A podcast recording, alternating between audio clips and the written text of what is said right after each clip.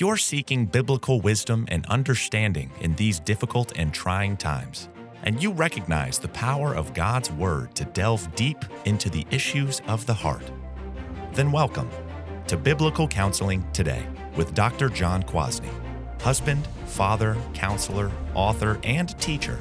Join us for Christ centered, gospel driven truth concerning our individual, marital, and parenting struggles. This is Biblical Counseling Today. Today's topic is one that no one really enjoys talking about, myself included. As Christians, we know that the entrance of sin and death into our world has brought with it a whole host of evil. It didn't take long for one brother to murder another, and people have been sinning against each other ever since. But the sexual abuse of children is one of those forms of wickedness that truly boggles the mind. To abuse another adult is one thing, to take advantage of a vulnerable child is another. Jesus' words in Matthew 18:6 always come to mind when dealing with this horrendous sin. But whoever causes one of these little ones who believe in me to sin, it would be better for him to have a great millstone fastened around his neck and to be drowned into the depth of the sea. Yes, perpetrators of sexual sin against children are better off to be drowned in the depths of the sea than receive what many of us would want to do to them. When your own child is attacked and abused, the pain and the anger as a parent can understandably be overwhelming. But most importantly, it is the child who then becomes a teenager and then an adult who must deal with this great sin and its effects in his or her life. As parents and counselors and friends, how do we shepherd them in such a way that they overcome their sexual abuse biblically? What can be said and done that will help? How are they to process, to think about, to respond to, to live? How do they keep from becoming eternal victims, carrying the identity of sexual abuse survivor as primary in their lives? Unfortunately, there are many experts and professionals who communicate a hopelessness for the child who's been sexually abused. As one author states, it is an event that will forever shape the course of their lives. But Christians should have a different message a path to overcoming the grave sin that impacts so many children and youth in our day. We must have them hold on to God's Word and the message of hope and grace that permeates it. So, this podcast will probably not be the most enjoyable to listen to. It will be sobering and even frustrating to discuss the impact that childhood sexual abuse has on people. But it will not be one without hope or the truth that we need to bring to bear on the subject. This problem, like all problems, must not be avoided, even if it is a hard one to think about. We need to dig down deep and deal with the problem of childhood sexual abuse in a way that brings glory to God and redemption for people who carry that pain.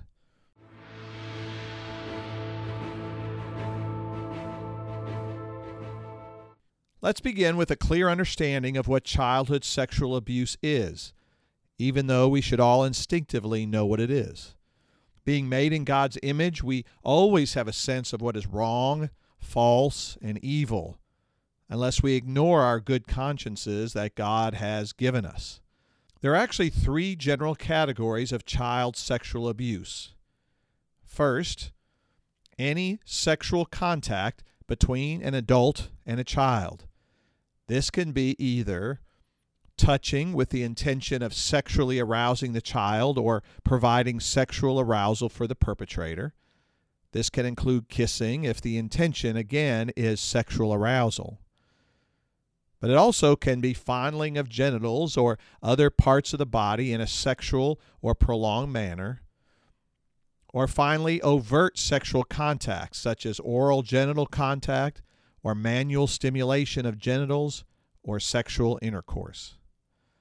A second category is any behavior that is intended to stimulate the child sexually or to sexually stimulate the abuse through the use of the child.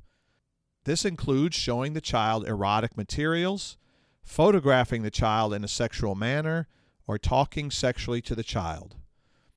Of course, today this also involves any use of social media, sexting, etc. Finally, a third category sexual contact by a person who is older developmentally than the child.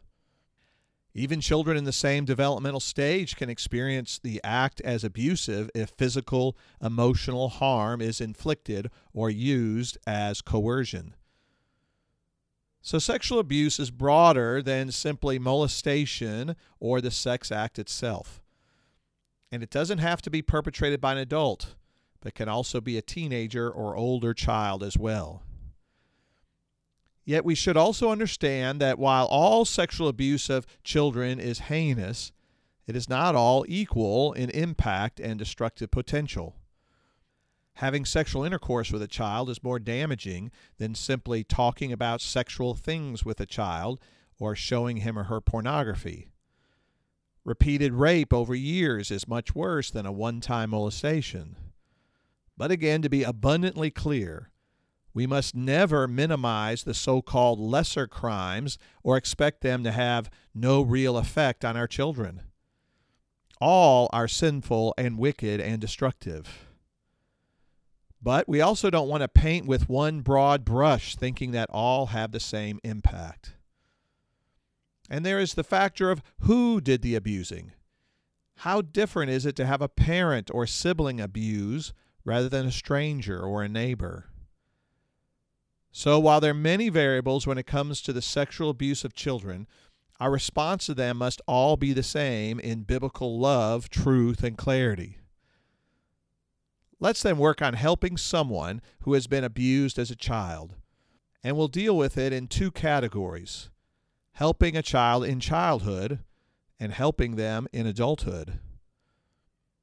First, let's talk about helping a child overcome sexual abuse. Unfortunately, even Christians can be tempted to cover over sexual abuse of children and try to avoid talking about it. Or they can go to the other extreme, responding emotionally and losing the opportunity to disciple a child through it. So let's walk through a Christ centered, gospel driven response to sexual abuse. First, try to get the whole story out. Depending on the age of the child, this can be a difficult challenge. You will need to use age appropriate language and descriptions to learn what really happened. Many times, a child will not want to tell the whole story for a variety of reasons. The shame and guilt can be overwhelming, or he or she may not want to relive the experience. Or oftentimes, a perpetrator has threatened to re abuse if the story gets out. Whether you are a parent or a counselor or a trusted adult, you will need to be patient and work hard to get all of the details. So, why is it so important that the child report everything? Well, there are several reasons. First, on the practical side of things, you need to know what you're dealing with. Was it talking, touching, penetration, etc.? You also need to know how many times, over what period of time. But on the emotional side of things, a child needs to be heard and understood. He or she may not want to talk about it, but talking and being heard is a big part of being able to overcome it and heal well. Talking about it also makes it real and not some terrible nightmare or sense of separate reality.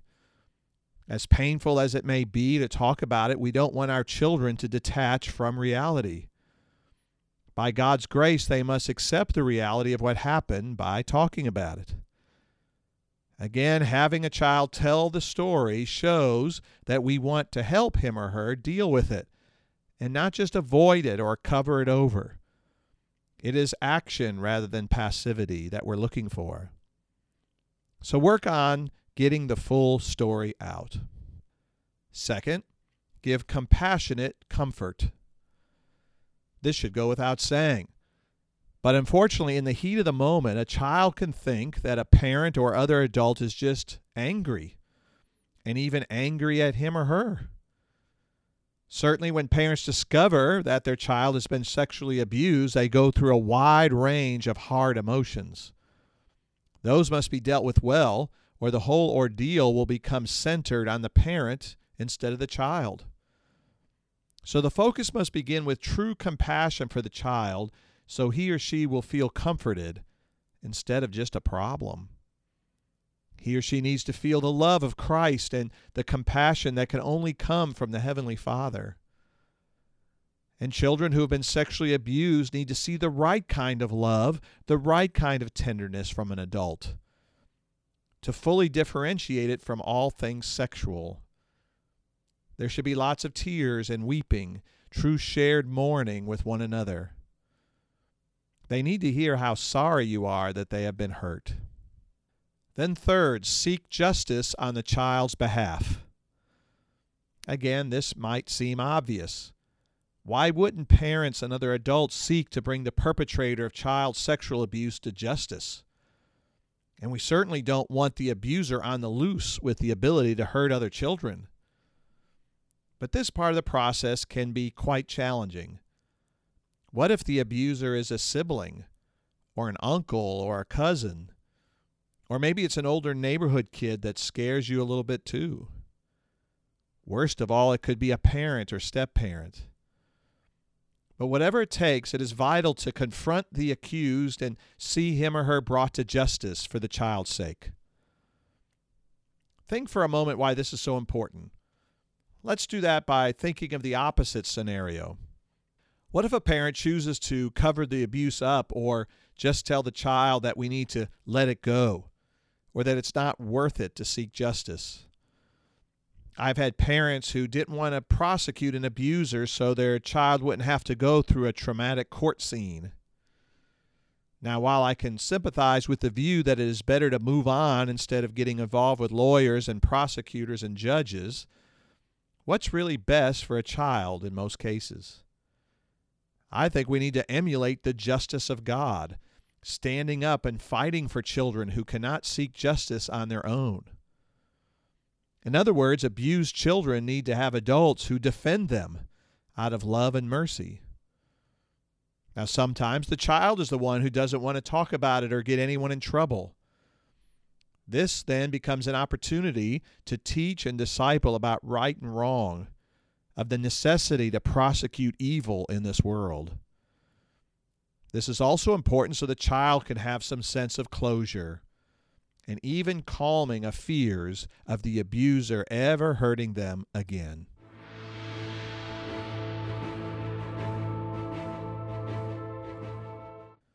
Well, let's go over a few more essential principles to help children overcome sexual abuse. Next, talk about sexuality. One of the many sad things about childhood sexual abuse is the loss of sexual innocence. Children should not have to think about such things, much less experience them. Sexual abuse demands that conversations be had about a child's sexuality. This is more than just a birds and the bees talk. It may have to include talks about homosexuality and incest as well as heterosexuality. The child needs to know about God's design and God's plan for our sexuality. He or she needs to learn about how our sinful hearts tend to take what God creates and twist it and ruin it for our own pleasure and for the detriment and hurt of others.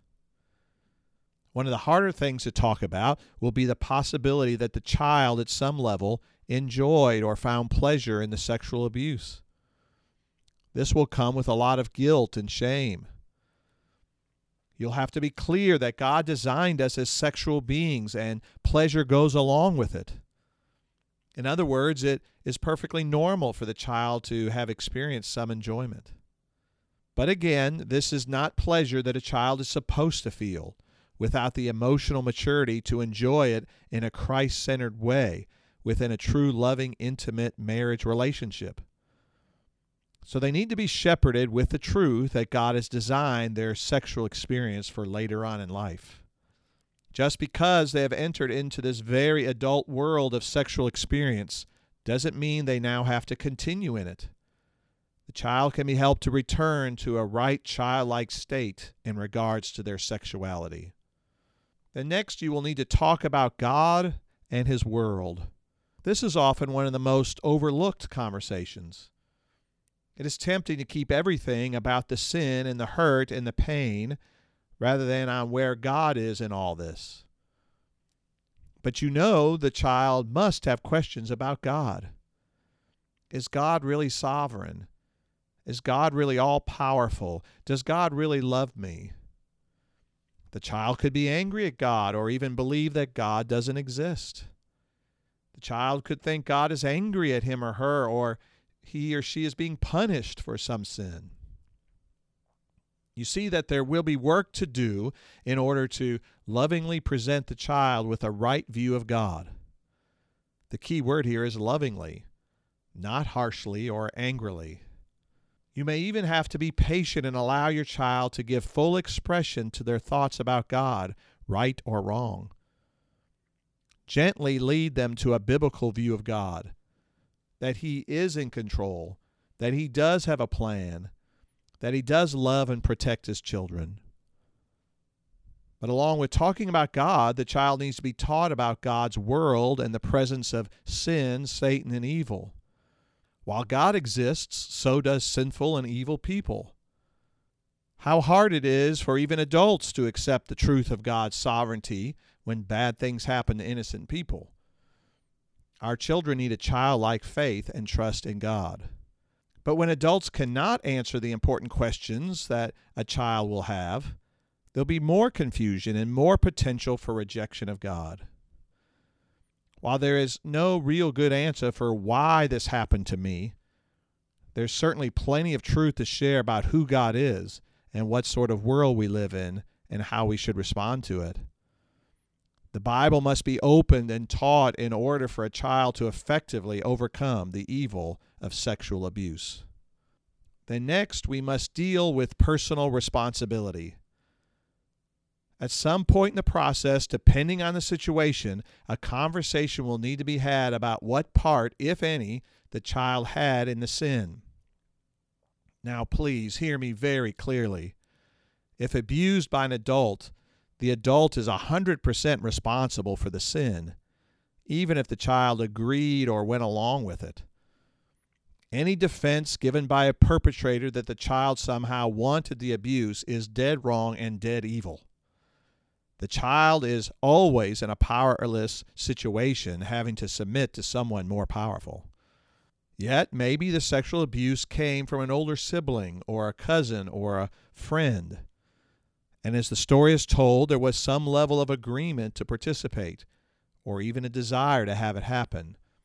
The reality is that even in our definitions of sexual abuse, there is room for some personal sin on the child's part. This can especially be the case if the abuse was repeated and ongoing. It shouldn't need to be said, but I'll say it anyway.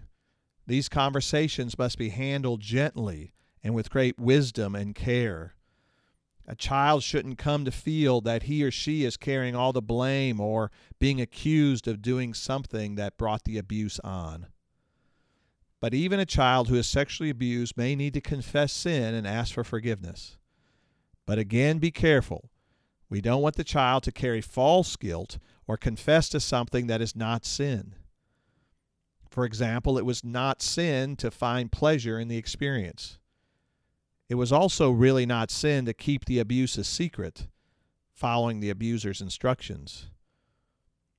So, at the right time, talk through personal responsibility. And then, most importantly, address the responsibility to forgive the abuser, which I'll address more in the segment on the responses of an adult. Well, then, next, give hope, calm fears, and point to Christ. This last principle brings us full circle from the initial telling of the story and the comfort that is required. This is the future part of the process. Because, as you can imagine or actually know, it takes time to be able to move forward and truly overcome sexual abuse. It doesn't just go away when it is uncovered or stopped. It doesn't disappear after a few weeks or months. So the child will need several things going forward. The first being hope. Not a shallow hope that nothing bad will ever happen to me again. a real hope that rests in the love and sovereignty of God, a real hope in the Lord. He or she needs to know what biblical hope is, rooted in faith in God and connected to the love of Christ for sinners and for sufferers. Hope looks to heaven, to eternity with God, rather than just the temporal future. Hope is necessary to move past the pain and hurt. Then a child also will need to deal with any residual fears and anxieties. These could be articulated, show up in a change of personalities, in nightmares, or in other ways. There will often be more opportunities to teach about what Christians do with fear, learning to trust in God. Also, what to do with the fear of people, how to fear God rather than fear what man can do to me. Ultimately, every word spoken must point a child to Jesus Christ, their suffering Savior, their Lord who knows about unjust abuse unto death. Only Christ can save, only Christ can heal, only Christ can be there for the child. We don't ask children to trust us more or trust people more, but trust Christ more.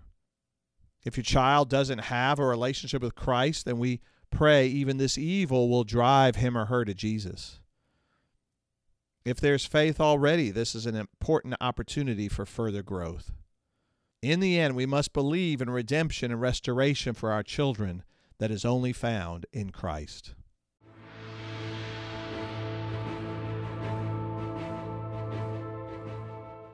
Now let's spend the rest of our time from the vantage point of helping an adult overcome childhood sexual abuse. So, first, listen to their story. This is the same place we started with the child. Sometimes an adult overcomer of childhood sexual abuse experienced good help when it originally occurred. But sadly, many people go into adulthood without processing the hurt and pain very well. So their story may still need to be told. Not to dredge up old ghosts or to relive the pain again, but to deal with it in a more biblical manner.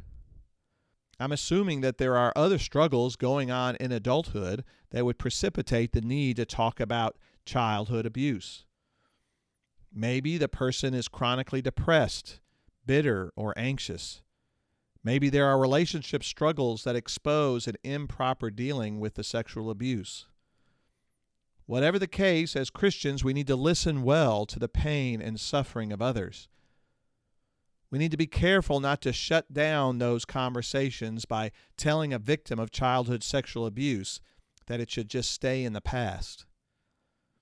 There may be times that we actually have to strongly encourage a person to talk about the things that he or she doesn't really want to talk about, especially when there is unhealthy and unbiblical avoidance of past pain and suffering.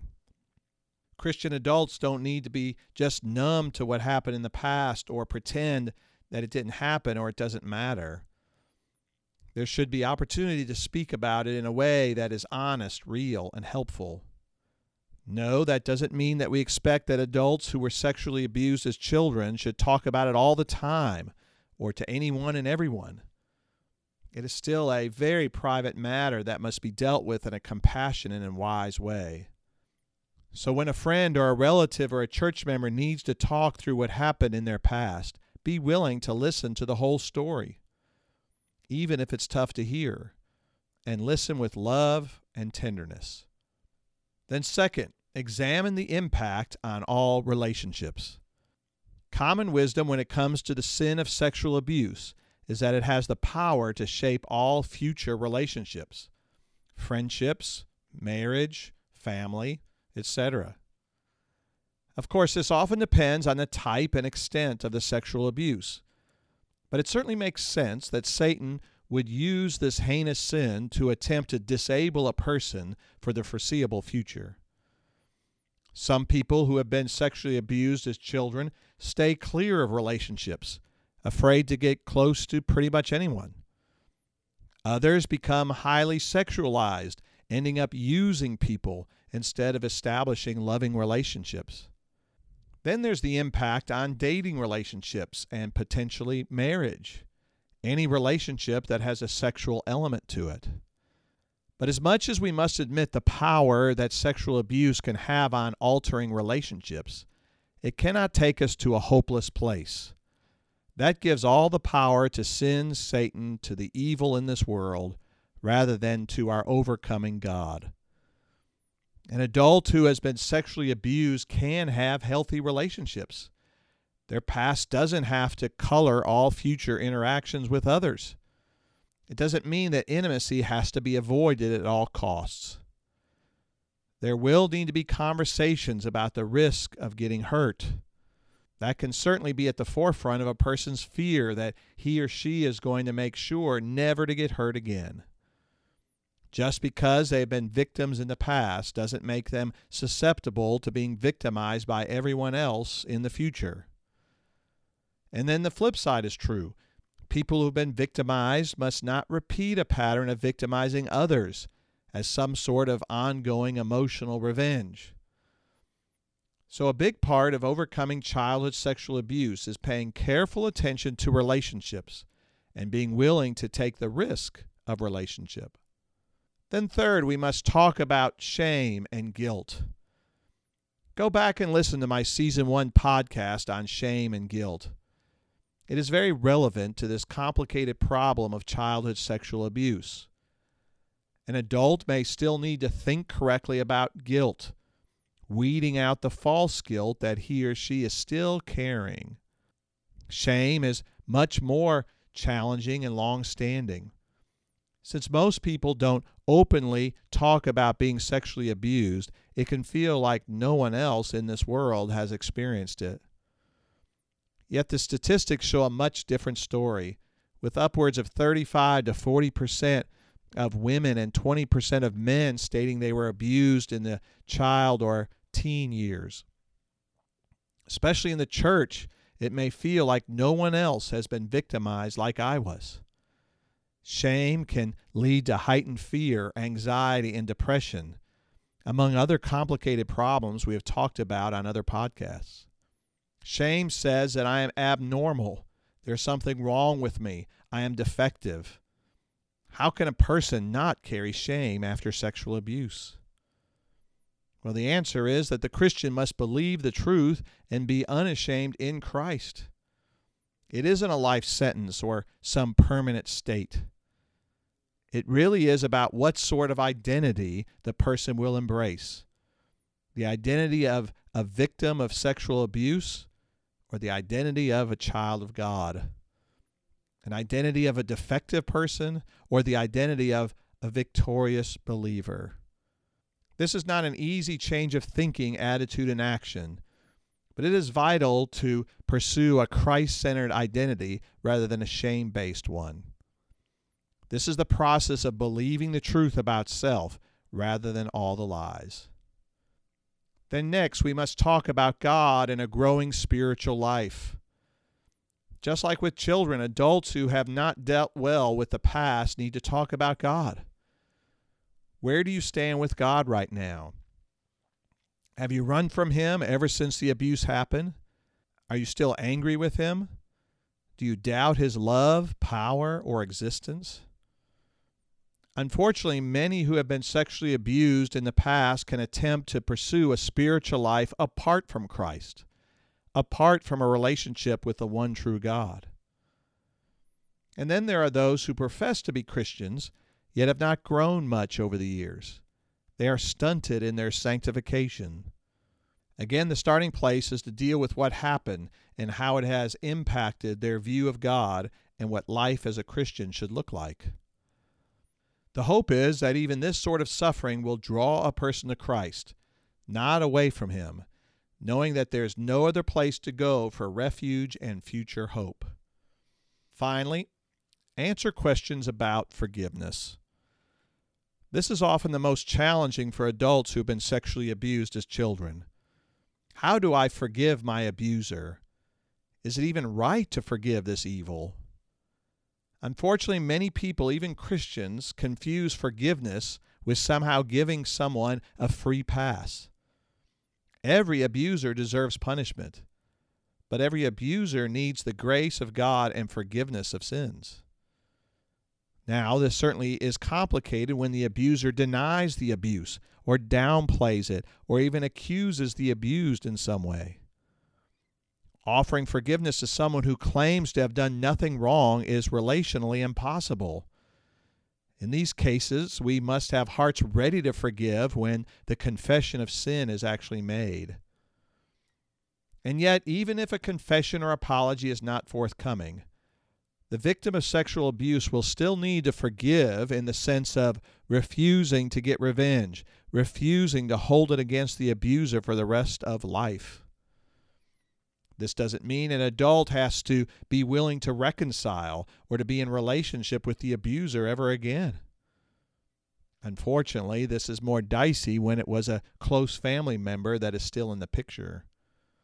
The bottom line is that biblical forgiveness relies on God to be the avenger rather than taking on the mantle on our own shoulders. Forgiveness sets the victim free from being controlled by fear, anxiety, bitterness, and revenge. Again, it's essential to differentiate between relational forgiveness and the forgiveness required by God in submission to His love and power. We forgive those who sinned against us in response to our forgiveness granted by the grace of God in Christ. Childhood sexual abuse may be one of the worst forms of evil in this world. And yet, even it does not doom a person to a life of despair and hopelessness. We serve a God who overcomes evil and enables his people to become overcomers as well. While it's not always easy to get there, the powerful work of the Spirit to capture hearts, to renew minds, to conform people to the image of Christ, rather than to the identity of a sexual abuse victim. Thank you for listening to Biblical Counseling Today with Dr. John Kwasny. This weekly podcast is supported by Biblical Counseling and Training Ministries, which you can learn more about at bctministries.com. If you have found yourself encouraged or challenged today, please share this podcast with your church, family, and friends. Rate us on iTunes and your social media outlets. It really helps. Until next time, may you enjoy the riches of God's compassionate grace and mercy in your life.